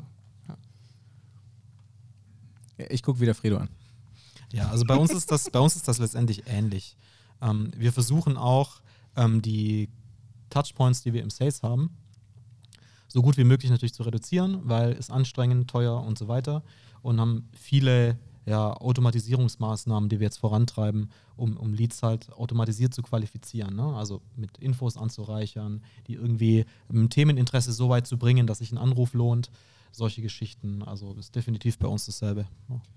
Ich kann mich im Übrigen auch nicht erinnern, weil ich das letzte Mal so ein richtig gutes, altes, klassisches Gatekeeper-Gespräch in unserem Geschäftsmodell hinter mich gebracht habe, um irgendwo an wem vorbeizukommen, um zum Entscheider zu kommen, weil ähm, die, die, die Leute, die am Ende mit uns im Sales ins Gespräch kommen, sind so intensiv an dem Projekt beteiligt, sonst wären sie gar nicht mehr da in diesem Gespräch mit uns, dass, das, dass dieser klasse, gute alte klassische Schritt so ein bisschen weggefallen ist. Also es kommt schon noch vor, ist ein bisschen übertrieben, aber es ist viel weniger geworden. Das, das Beste fand ich ja, da, da habe ich mich mit Aurel drüber unterhalten, ähm, dass ja früher immer so Einwand- und Vorwandbehandlung, das ist auch so ein Ding, das ich auch gelernt habe. Und heute ist der ultimative Endgegner, das dürfen wir aus Datenschutzgründen nicht. Bam! Vorbei. so, was kann man nichts mehr argumentieren. Fand ich sehr witzig, ja. Vor allen Dingen, weil als die DSGVO irgendwie am, am Horizont stand, alle gesagt haben, äh, E-Mail-Marketing und alles andere ist tot, aber Kaltakquise am Telefon kannst du schlecht beweisen, das wird groß. das fand ich, fand ich witzig, ja. Ähm, Gibt es noch andere Fragen? Ja, ihr habt jetzt beide im Endeffekt oder alle drei Produkte, die in einem Markt angesiedelt sind, welcher jetzt zwar wohl umkämpft ist, aber noch nicht so lange da. Ähm, sprich, da fangen sich ja immer mehr dafür zu, an zu interessieren und springen da auf. Da haben wir ja noch gar keine Verdrängung. Wie sieht es denn jetzt in anderen Märkten aus? Gehen wir mal in die klassische Industrie, wo eben der Einkäufer von 20 Zulieferern pro Tag angerufen wird. Ja, da kann ich Marketing schalten, solange ich will. Ich glaube nicht, dass der noch den 21. anfängt zu suchen. Wie seht ihr das? Das ist sehr schwierig tatsächlich, aber das war schon immer vertrieblich sehr schwierig. Ähm, ich finde den klassischen Einkäufer tatsächlich noch, äh, noch ein bisschen schwieriger, weil das ist ja hartes Beziehungsgeschäft und da geht es dann letzten Endes halt viel nur nach Preis oder oftmals, weil, ähm, aber was ich halt in analogen Branchen, weil das sind auch Kunden, die wir häufig haben ähm, oder zumindest anfragen und ähm, da müssen wir halt auch regelmäßig sagen, sorry, da, da, also da ist der, der Runway nicht groß genug von der Firma, ähm, weil wenn du wenn du wirklich in so eine Branche rein möchtest, und meistens sind es in meinem Fall halt Startups, die in sehr analoge Branchen rein wollen, ja, weil wir das, ähm, also keine Ahnung, das sind dann halt so Sachen wie der Gasmarkt. Ja, der Gasmarkt ist ein mafiöses Geschäft. Du hast auf der einen Seite Leute, die damit, also die, die auf gar keinen Fall wollen, dass irgendwelche Preise, die gibt es keine Preislisten. Ja, also wenn du anrufst und sagst, kriegst du eine Preisliste, sagst du, was? Haben wir nicht. Und die anderen nehmen das aber hin, weil es völlig egal ist, wie das diese Gasflasche kostet, weil wenn die Baustelle eine Stunde steht, kostet das 100.000 Euro. Also ist mir egal, wenn die Gasflasche 300 Euro teurer ist. Wichtig ist, dass sie morgens um sieben da vor der Tür steht. Und dann hast du halt Märkte, die eigentlich höchst digitalisierbar wären, aber es nicht sind, weil beide Seiten einfach sagen, ist mir egal. Und ähm, das ist schwierig. Und wenn du jetzt so, so wirklich alte, also althergebrachte Branchen nimmst, zum Beispiel mein Ausbildungsbetrieb, irgendwie Gaswasser, Scheiße im Großhandel, verkauft hat Badezimmer um, und, und, yeah, um, und das ist halt so ein bisschen, weiß ich nicht, die leben vom klassischen Außendienst. Der klassische Klempnermeister oder der alteingediente Klempnermeister möchte wahrscheinlich auch einen Außendienstler da haben. Ob das noch 20 Jahre so weitergeht, weiß ich nicht tatsächlich. Aber ob man den Vertrieb modernisieren kann, holy shit, ich glaube nicht so sehr. Aber es gibt auch Gegenbeispiele für so ganz klassische Branchen, wo das dann auf etwas andere Art und Weise Einzug hält. Das ist dann vielleicht nicht das typische Online-Marketing, aber es gibt auch hier aus Hamburg tatsächlich ein paar äh, junge Companies, die sich dem Thema Einzelhandelsvertrieb auch gerade im Lebensmittelbereich ähm, angenommen haben, wo typisch hier zum äh, gelben Lebensmittelmarkt morgens die zehn Vertriebler der großen Anbieter vor dem Marktleiter stehen und die neueste Sorte XY Flakes anbieten wollen. Ähm, super teuer, so ein Vertriebsbesuch, der kostet irgendwie 40 bis 100 Euro und die Hälfte wird wieder nach Hause geschickt, weil der Marktleiter nach 17 Stück davon keine Lust mehr hat. Und ähm, das in eine Plattform umzuwandeln, die so gut ankommt, die eine gewisse Penetration auch bei den Kaufleuten erreicht, die dann Angebote auch an die Märkte rausschicken kann, die von den Vertrieblern überhaupt gar nicht erst angefahren werden, weil die irgendwo im Vorort von Buxtehude sind. Ähm, sind dann doch Digitalisierungsprozesse, die unfassbar stark in den Vertrieb eingreifen, weil der dort an diesen Stellen nämlich wieder droht wegzufallen, denn er ist einfach, was, was heißt droht? Ja, der ist dann dort einfach nicht mehr notwendig, wenn man es schafft, ähm, auch auf Seiten der recht konservativen, zum Beispiel Kaufleute im Einzelhandel, ähm, Verständnis dafür zu produzieren, dass sie damit besser fahren, als sich jeden Tag mit, was weiß ich, wie vielen Vertrieblern rumzuschlagen. Ja, ich denke, wir, wir gucken da auch alle sehr stark mit dieser IT- und Softwarebrille drauf. Ne? Also, wenn ich da an Social Selling denke, wie machen die Social Selling? Da kommen wir so, okay, der Gaswasser-Scheiße-Betrieb, der macht jetzt ein White Paper zum Thema Gaswasser-Scheiße und dann teilen die das auf, auf Xing und dann liken das ganz viele Leute oder machen da so ein hübsches Kackhaufen-Emoji drunter. Ja. Weiß ich nicht. Klar, dass diese Vorstellung, die, die ist irgendwie. Ich finde die super die, sexy. Die, die ist ich lustig. Die super. Ja. Ja. Aber ähm, ja, aber ich glaube, für gerade solche Unternehmen in den klassischen Branchen, also Industrie, Maschinenbau zum Beispiel, bedeutet ja Digitalisierung oder Modernisierung des Vertriebs zum Beispiel E-Commerce. Das heißt, Self-Service-Kanäle aufzubauen. Weil gerade dann, wenn du hochvergleichbar bist, in einem Commodity-Markt zum Beispiel, macht es ja total Sinn, das irgendwie, also Angebot und Nachfrage irgendwie digital zusammenzubringen, ne? über eine E-Commerce-Plattform zum Beispiel. Das passiert ja auch ganz viel gerade in diesen Bereichen. Ne? Also es nimmt halt andere Gestalt an und passiert halt trotzdem. Um dem Beispiel nochmal aus dem, aus dem Projekt zu geben, was wir hatten, das ist ein, ähm, eine Agentur, die macht Plakatwerbung. Und zwar immer da, wo die Ströers dieser Welt nicht sind. Also wenn du in, in Bad Bederkesa auf der B5 unterwegs bist und da ein Lidl-Plakat siehst, ist das wahrscheinlich von denen.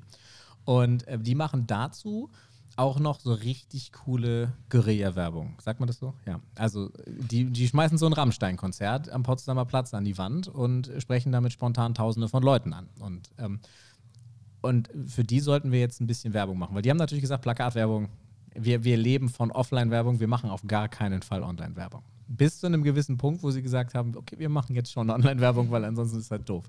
Ähm, und meines, meine, meine Herangehensweise war, das wird super krachen durch diese Guerilla-Werbung. Wir hatten geiles Material von denen, wir haben coole Clips gemacht, wir haben die rausgeschickt und im AB-Test zu Schröder, also so, so ganz spröder ähm, Plakatwerbung. Das waren Bilder von hier steht die Telekom, dein T-Punkt in deiner Nähe, bla. Und dann haben wir beides nicht gegeneinander laufen lassen und ich hatte alles, was ich hatte, gewettet, dass die Guerilla gewinnt, am Arsch. Die Leute haben wie wild auf diese Plakatwerbedinger geklickt, weil das einfach das naheliegendste von denen waren. Weil der T-Punkt um die Ecke sich eben nicht vorstellen konnte, irgendwie ein Rammstein-Konzert zu sponsoren, sondern eben gesagt hat, geil, hier, an der B5, da mache ich ein Plakat. Aber das hat für die super funktioniert, ja. Und da war dann halt der, der, der, der Dreh, dass du halt Leute damit erreicht hast, die du per Geolocation targeten konntest. Das heißt, du musst es nicht in ganz Deutschland machen, aber wir haben uns die Bundesstraßen rausgesucht, jeden größeren Ort ähm, und haben da ganz gezielt Werbung geschaltet. Das ist viel günstiger gewesen und äh, wir hatten nicht so viel Streuverluste und das hat tatsächlich gut funktioniert. Und das war vorher ein komplettes Offline-Geschäft. Ähm, also so kannst du es dann auch machen. Was übrigens in Zeiten des äh, Ad-Blocking, Tracking-Blocking, Datenschutz, hast du nicht gesehen, schon wieder auch unter Gefahr ist, ne? so ein genaues Geotargeting noch zu ermöglichen, Ja. wird halt schon merkbar wieder schwieriger. Das heißt, auch da muss man sich schon wieder was überlegen, wie man das Geotargeting über irgendwelche anderen Kriterien als das klassische Geotargeting ähm, löst, weil man sonst eben doch wieder die Leute in Berlin erreicht, die mit dem Adblocker unterwegs sind ähm, und eigentlich das gleiche Modell wie vorher wieder hat. Ja. Also zum Beispiel auch Restaurants funktioniert das auch gut. Ähm, also wenn du jetzt wissen willst, weil, ähm, schöne Grüße an Burak, ich weiß, dass er dazu hört, ähm, der hat halt ein Restaurant und hatte gesagt, er will abends ein bisschen mehr, ein bisschen mehr Bums haben, dass da mehr Gäste kommen und dann haben wir halt abends ein Kilometer um sein Restaurant halt Werbung geschaltet. Für irgendwie, hier kriegst du 15% und ein freies Bier, wenn du den Code sagst, wenn du reinkommst. Und das hat halt super funktioniert und das war sportbillig im, Gleich, im, Vergleich zu, ja, pack halt dein, dein Plakat am Hasselbrook-Bahnhof vorne in die Werbung. So, das ist halt teurer und, und viel weniger effizient und null messbar. Und vielleicht ist das dann der, der Dreh. Haben wir noch, noch Fragen? Okay. Ansonsten haben wir. Ja, sorry. Ich würde gerne nochmal auf das Thema Content zu sprechen kommen. Ähm, du hast ja das Thema Startups auch gerade angesprochen. Wenn du so als, als Unternehmer, vielleicht auch eher als Solo-Unternehmer und so weiter bist, hast du ja heutzutage viele Möglichkeiten. Du kannst Videos machen, du kannst Bilder machen, du kannst Fotos machen, kannst Zitate machen, kannst Kundenstatements, White Papers und so weiter. Gibt es in irgendeiner Form von euch dreien Erfahrungswerte, welche Strecke, also welche Aneinanderschaltung von Medien in einer spezifischen Reihenfolge die größtmögliche Wahrscheinlichkeit hat, die Menschen äh, zu erreichen. Also, dass ich natürlich testen muss, das ist mir klar, aber so ein Overall-Erfahrungswert. Äh, overall wahrscheinlich nicht, aber ich glaube, wir können dir sagen, was bei, bei, bei uns immer ganz gut funktioniert. Tobi, willst du anfangen oder soll ich? Lass mich noch kurz nachdenken. Okay, dann mache ich. Also, was, äh, was gut funktioniert hat, ähm, äh, Video als Medium. Also, es gibt einen Grund, warum wir uns diesen riesigen Schmerz intern aufgebürdet haben und Video gelernt haben. Ähm, äh, weil das ist sehr teuer und sehr aufwendig, ähm, das einmal zu lernen. Also, die Lernkurve ist sehr übel, aber danach macht es halt total Sinn, weil du es einfach produzieren kannst. Und dann ist es doch viel einfacher als ein Blogpost. Also, ich brauche für 50 Videos einen Tag und dann habe ich theoretisch, wenn ich 52 mache, jede Woche ein Video äh, für ein Jahr Content. Und ich brauche zwei Tage für einen Blogpost. Und wenn ich ihn schreibe, vier. So, und das ist halt, ähm, und das ist halt, steht halt in keinem Verhältnis mehr. Ähm, und wenn wir das mal nehmen, was wir gut funktioniert haben, ist halt tatsächlich, ähm, das sind halt kleine Strecken, dass du halt einfach am Anfang ein Statement nicht länger als 20, 30 Sekunden und dann die Leute im Retargeting hast, die das mindestens 25 Prozent durchgeguckt haben. Mit der nächsten Ad hast du halt, gehst du ein bisschen mehr ins Detail, dann ist das mal eine Minute 30 oder zwei Minuten und dann holst du dir die Leute, die 75 bis 100 Prozent gesehen haben. Und diese Kette baust du auf. Das ist klassisch im Vertrieb auch so, dass du beim siebten oder achten Touchpoint die Leute hast. Ähm, und du wirst halt, gehst immer tiefer rein, bis du zum Schluss von 10.000 Leuten die das am Anfang mal angezeigt bekommen haben, die 30 hast, die sich auch das letzte Video zu 100% durchgeguckt haben. Und wenn die noch nicht geklickt haben, ja, dann kannst du die halt auch so angehen. So. Aber so, das ist dann, da sind wir wieder so ein bisschen im Lead Qualification. Ich würde bis der Zielgruppe 45 minus ausschließlich Video. Darüber hinaus lesen die noch ganz gerne und drucken sich E-Mails für Meetings aus.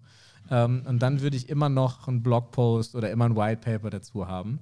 Und was sich bei uns bewährt hat, auch so über Projekte hinweg, und das war halt auch, das hat auch Speicher, also so Tape Storage, ja. Ähm, oder eben Dienstleistungen ähm, oder eben sowas wie die Plakate, dass man halt ein Zahlenwerk hinterlegt, so ab der dritten, vierten Iteration. Wenn man also so ein bisschen, ich sag mal, grob durchgewischt hat, dass man dann halt auch ganz konkret Case Studies nennt und Zahlen. Das setzt natürlich als Startup voraus, dass du sie dir meistens aus dem Hintern ziehen musst, weil du noch keine Zahlen hast. Das ist ein Problem. Ähm, aber dann zumindest das glaubwürdig machen, dass das funktioniert. Und ähm, so halt eine Basis schaffen, die mehr ist als ich zeige dir diese geheime Plattform, wenn du dir das PDF runterlädst. So, und ich glaube, so kann es funktionieren. Aber als, als Leitmedium würde ich immer Video nehmen. Und es kann halt auch sein, also es reicht halt auch das Handy. Ja, also ähm, das muss man heutzutage halt so sagen. Gerade wenn man ein bisschen persönlicher das Ganze gestaltet, Sehgewohnheiten übertragen sich. Ähm, es gibt einen Grund, warum es gibt einen Grund, warum große, also die, die Zeit der großen Werbebudgets so ein bisschen, zumindest laut den Agenturleitern, mit denen ich letztens gesprochen habe, so ein bisschen vorbei ist, weil das keiner mehr glaubwürdig findet, weil wir den ganzen Tag Content sehen, der sehr trivial ist und vermeintlich leicht produziert. Wenn man da mal drinsteckt, weiß man trotzdem, dass das Hochkant-Video, ja, was Samsung für sein S10 zum Beispiel gemacht hat, trotzdem mit einer 16.000 Euro Red-Kamera gedreht worden ist, die jemand so hält. Also, und das ist halt, das ist auch ein Problem. Aber ähm, das verändert so ein bisschen die, die Interaktion. Ich würde mich auch auf jeden Fall der Videoempfehlung anschließen und dann kommt es, deswegen habe ich auch eben noch ein bisschen länger drüber nachgedacht, natürlich schon massiv drauf an, hast du überhaupt relevantes Budget zur Verfügung oder musst du damit arbeiten, was du dir organisch zusammenkratzen kannst? Guter Punkt, ja. Das ist aus meiner Sicht die, in dem organischen Zusammenkratzen muss ich auch gestehen, bin ich und sind wir unfassbar schlecht. Ähm, da ist, sind auf jeden Fall die Tipps, die René gerade gegeben hat, auch das, was ich anzubieten hätte. Ich glaube, Videoformate sind im Moment die, die mehr, da brauchst du ja Engagement, du brauchst Leute, die das gucken, die sich da, die du messbar dadurch machen kannst und weiterverwerten kannst und so. Und das ist das Videomedium auf jeden Fall super für. Einziger Nachteil, es funktioniert nicht auf jedem Kanal und wenn du auf organische Reichweite angewiesen bist, dann zählt jeder verflixte Kanal da draußen. Das heißt, du brauchst ein Video auf jedem Videokanal, einen Text auf jedem Textkanal und am besten noch 20 Tweet-Auszüge aus deinem Text, die du irgendwie täglich rumtwittern kannst, damit du einfach die maximale Anzahl aus deiner kleinen organischen Reichweite irgendwie rauskitzelst. In dem Moment, wo du aus dieser organischen Reichweitenfalle, gerade wenn du mit Business-Profilen unterwegs bist, ähm, rauskommen kannst, weil du ein bisschen Budget zur Verfügung hast, würde ich immer sagen, der erste Content, den du da draußen hast, ist entweder so ein schönes Video, was René so gerne produziert und auch damit super hochwertig schon für den ersten Content ist, oder wenn du nicht die Mittel oder die, das Skillset im Team hast, um das zu tun, eher scrappy, Hauptsache das Thema angeteasert und die Leute damit einmal eingefangen. Und Katzen. Und Katzen gehen immer. Ja, setzt die wirklich. Ähm, aber also ja, die Leute einfach reinkriegen. Ähm, denn dann kannst du viel, viel gezielter auch dein Budget einsetzen. Hauptsache, die haben mal einmal in irgendeiner Form demonstriert, dass sie an deinem Themenkomplex, das muss ja noch nicht mal dein Produkt sein, aber an deinem Themenkomplex Interesse haben, weil du dann gleich nur noch ein Zehntel oder vielleicht auch nur noch ein Hundertstel von der Zielgruppe ansprechen musst, was da vorher da draußen vor dir lag. Und dann Education, Customer Cases, solche Sachen. Ich weiß jetzt gar nicht, ob die Frage ähm, ausschließlich auf Marketing bezogen war, nach den Strecken. Aber ich kann noch ein Beispiel geben äh, für, für Sales, tatsächlich für Outbound. Womit wir gut fahren, ist, ähm, ja gut, natürlich Leute gut zu selektieren, gut zu targeten, ähm, einen passenden Anlass für die Kontaktaufnahme zu finden. Das ist irgendwie so die Grundvoraussetzung. Aber als Beispiel, wir stellen dann auf Xing eine Kontaktanfrage, ähm, schicken dann erst eine Nachricht hinterher. Also erste Touchpoint-Kontaktanfrage funktioniert deutlich besser, als direkt eine Nachricht rauszuballern, als Beispiel. Ne? Und dann, äh, wenn wir nach mehrmaligem Nachhalten äh, nachfassen, Entschuldigung, äh, keine Rückmeldung haben, dann rufen wir zum Beispiel an und sagen, hey, wir waren doch schon über Xing in Kontakt. Ähm, also das zum Beispiel funktioniert sehr gut. Ne? Also Kontaktanfrage, Nachricht, Nachricht, ähm, anrufen. Ja, das funktioniert zum Beispiel im Sales Outreach sehr gut. Und, und ich glaube, so eine, es gibt so ein paar Grundspielregeln, dass du, wenn du Werbung für dich machst, gibt es die Regel, du redest nur über dein Thema. Ausschließlich. Und äh, deine Kunden reden über das Produkt. Ähm, und dann dann wird Content auch tatsächlich viel leichter plötzlich, weil du über das übergeordnete Thema eine ganze Menge in der Regel zu sagen hast, wenn es dein eigener Bereich ist. Ähm, nicht so viel, wie man denkt, aber schon ein bisschen und dann äh, kann man das schon am Anfang machen. Und da reicht halt ein 20-Euro-Stativ, ähm, der Movie Maker, ja, und äh, dann gib ihn und das Handy halt. Und das geht ganz gut. Und auch, auch eine Sache, die wir auf die harte Tour lernen mussten, Ton ist viel wichtiger als Video. Das bedeutet, ähm, bevor ihr in eine Kamera investiert, investiert in einen Ansteckmitro und eine vernünftige Funkstrecke, die ans Handy passt. Das ist kein, kein Witz. Das haben wir wirklich auf die harte Tour lernen müssen. Ähm, das ist viel wichtiger. Okay, gibt es noch ja, sonst äh, als Rausschmeißer hatten wir noch vorbereitet, dass wir, äh, ich musste die Jungs briefen, sonst wäre das eine Tragödie geworden, dass wir euch äh, jeder noch ein Tool vorstellen, so, also den Pick des Tages oder der Woche. Ähm, soll ich anfangen oder ich, ich, ich linse so zu dir darüber, Tobi? Willst du? Ich fange gerne an. Ich, das ist ein bisschen risky. Ähm, aber das ist okay, hab, komm. Aber ich habe mir gedacht, ich habe mir gedacht, ähm, Konkurrenz belebt das Geschäft. Wir schreiben normalerweise unsere Stellen über Xing aus ähm, und ich habe diesmal noch eine andere Plattform benutzt. Und ich finde, das war eine Inspiration, wie man es auch mal, wo man noch was lernen kann. Pornhub. Und zwar. Aber das wäre geil gewesen. Warte, jetzt kommt der Name. Moment, jetzt kommt der Name. Die heißt nämlich Truffles. okay. Was mache ich denn auf Truffles? Jobs ausschreiben und ähm, die Analogie, die geht, damit machen die selber Werbung, das habe ich mir jetzt nicht thematisch ausgedacht, aber die nennen das Ganze Tinder für Jobs. Ähm, und tatsächlich ist es so, dass die Kandidaten wirklich nur ein Kurzprofil von der Stelle kriegen und das tatsächlich auch von der Haptik her geht nur auf dem Handy, die swipen das einfach so durch. Und wir haben normalerweise, egal auf welcher Plattform wir sind, auf so eine Marketing-Ausschreibung eine Ausschreibung. Wir sind nicht besonders groß, kriegen wir 30 Bewerbungen und sind damit happy. Innerhalb von 14 Tagen bin ich mit meinen 80 Bewerbungen, die da reingekommen sind, überfordert, ehrlich gesagt, das zu bearbeiten. Und das ist diese ganz typische Millennial-Zielgruppe, die sich gemeldet hat als Rückmeldung die auch zufällig genau auf diese Stelle passt, auf die ich gerade suche. Und es war für mich ein, bisschen ein inspirierendes Erlebnis, weil ich lange in dem Bereich nichts Neues mehr gesehen habe. Ähm, und deswegen dachte ich, ich teile das mal für all die von euch, die in dieser Zielgruppe suchen. Ähm, da scheint sich ein bisschen was zu tun. Das ist sehr fantastisch, weil wir suchen gerade diese Zielgruppe. Ich bin sehr dankbar dafür. also wenn alle Scheiße fanden, ich fand's gut. das ist tatsächlich sehr cool. Fredo. Mein Tool der Woche hm. ist ähm, tatsächlich Confluence. Oh. Super unsexy. Ja, ich wollte gerade sagen, ich habe kurz einen Schlaganfall bekommen, aber wollte das jetzt einmal. Okay, Confluence, ja. Für die, die es nicht kennen, das ist ein äh, Tool zur Dokumentation letztendlich. Ne? Ähm, also Wikipedia für, Wikipedia für Unternehmen. Für selber machen. Ja, genau. geil. DIY Wikipedia. Ja. Mm. Ähm,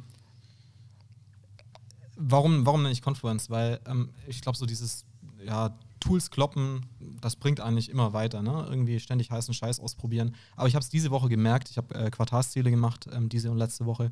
Und das einfach irgendwo in einem zentral geteilten Bereich zur Verfügung zu stellen, mit den Leuten dann drüber zu sprechen, also mit meinen Führungskräften, Führungskräften von anderen, den Leuten, die bei uns Sales machen, und das einfach irgendwo zentral zu haben, dass es alle einsehen können. Das ist, glaube ich, auch irgendwie die Kultur, die da mitgeht. Das mhm. habe ich schon in vielen Unternehmen anders erlebt. Ne? Und das einfach so transparent zu machen und, und jeder darf da reingucken, das ist, glaube ich, unglaublich viel wert. Ne? Mhm. Ich schließe mich an, wir haben es auch äh, tatsächlich, und es ist eines der am schnellsten bei uns sich von alleine verbreitenden Tools gewesen, das wir je ausprobiert haben. Das ist echt anstrengend, selbst bei kleinen Firmen, dass sich Tools verbreiten und dass die genutzt werden.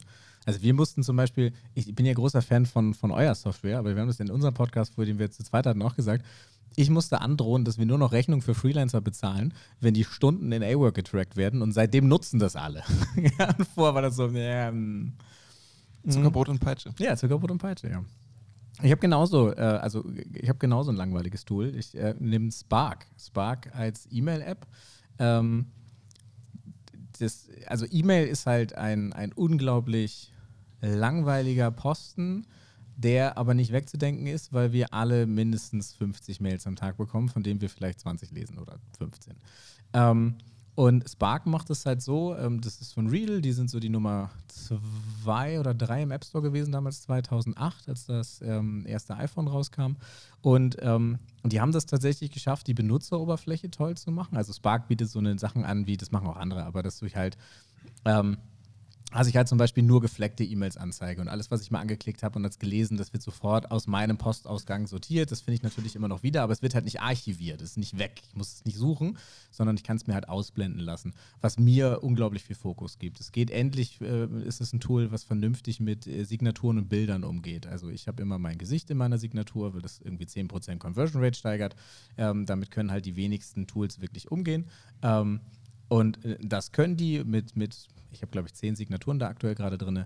Ähm, es gibt ein Chatprogramm drin, das heißt, wir können mit, man kann das kostenlos, man kann mit Teammitgliedern über E-Mails diskutieren muss sich also nicht selber immer E-Mails hin und her schicken und hat letzten Endes so einen Batzen an weitergeleiteten E-Mails und dann drückt man den falschen Knopf und der Kunde bekommt seine Antwort plus die weitergeleiteten E-Mails. Ja, wem das schon mal passiert ist, darf sich jetzt gern abgeholt fühlen. Und das ist halt ähm, eine ganz nette Sache, die man ausprobieren kann, gibt es auf allen Plattformen kann ich sehr empfehlen. Also es hat zumindest mein E-Mail-Workflow unfassbar erleichtert ähm, und bietet dann aber für alle Outlook-Freunde die die gleiche Haptik. Ich kann meinen Kalender da einbinden und so weiter und so fort. Kann ich sehr empfehlen. Spricht mit allen Lösungen, selbst die selbstgeklöppelten Server-Geschichten und so. Du hast mal für die gearbeitet. Kriegst du ja eigentlich noch Provision? Nein, leider nicht. Leider nicht. Kannst du nachher rausschneiden. Ja. ja, tatsächlich habe ich mal für die in der Ukraine gearbeitet. Also ich kann es sehr empfehlen, wenn man mal Urlaub in Odessa machen möchte. Und ähm, 33 Mal mehr Kaufkraft ist nicht gut für den Charakter. Also das ist so durch den Wechselkurs. Okay. Gentlemen, es war mir ein Fest. Vielen, vielen Dank. Ebenso. Dankeschön. Da, damit würde ich den, äh, den ersten offiziellen Live-Podcast äh, abmoderieren. Darf ich? Ja, du darfst auch drücken. Warte, ich muss laut machen. Äh, wieder.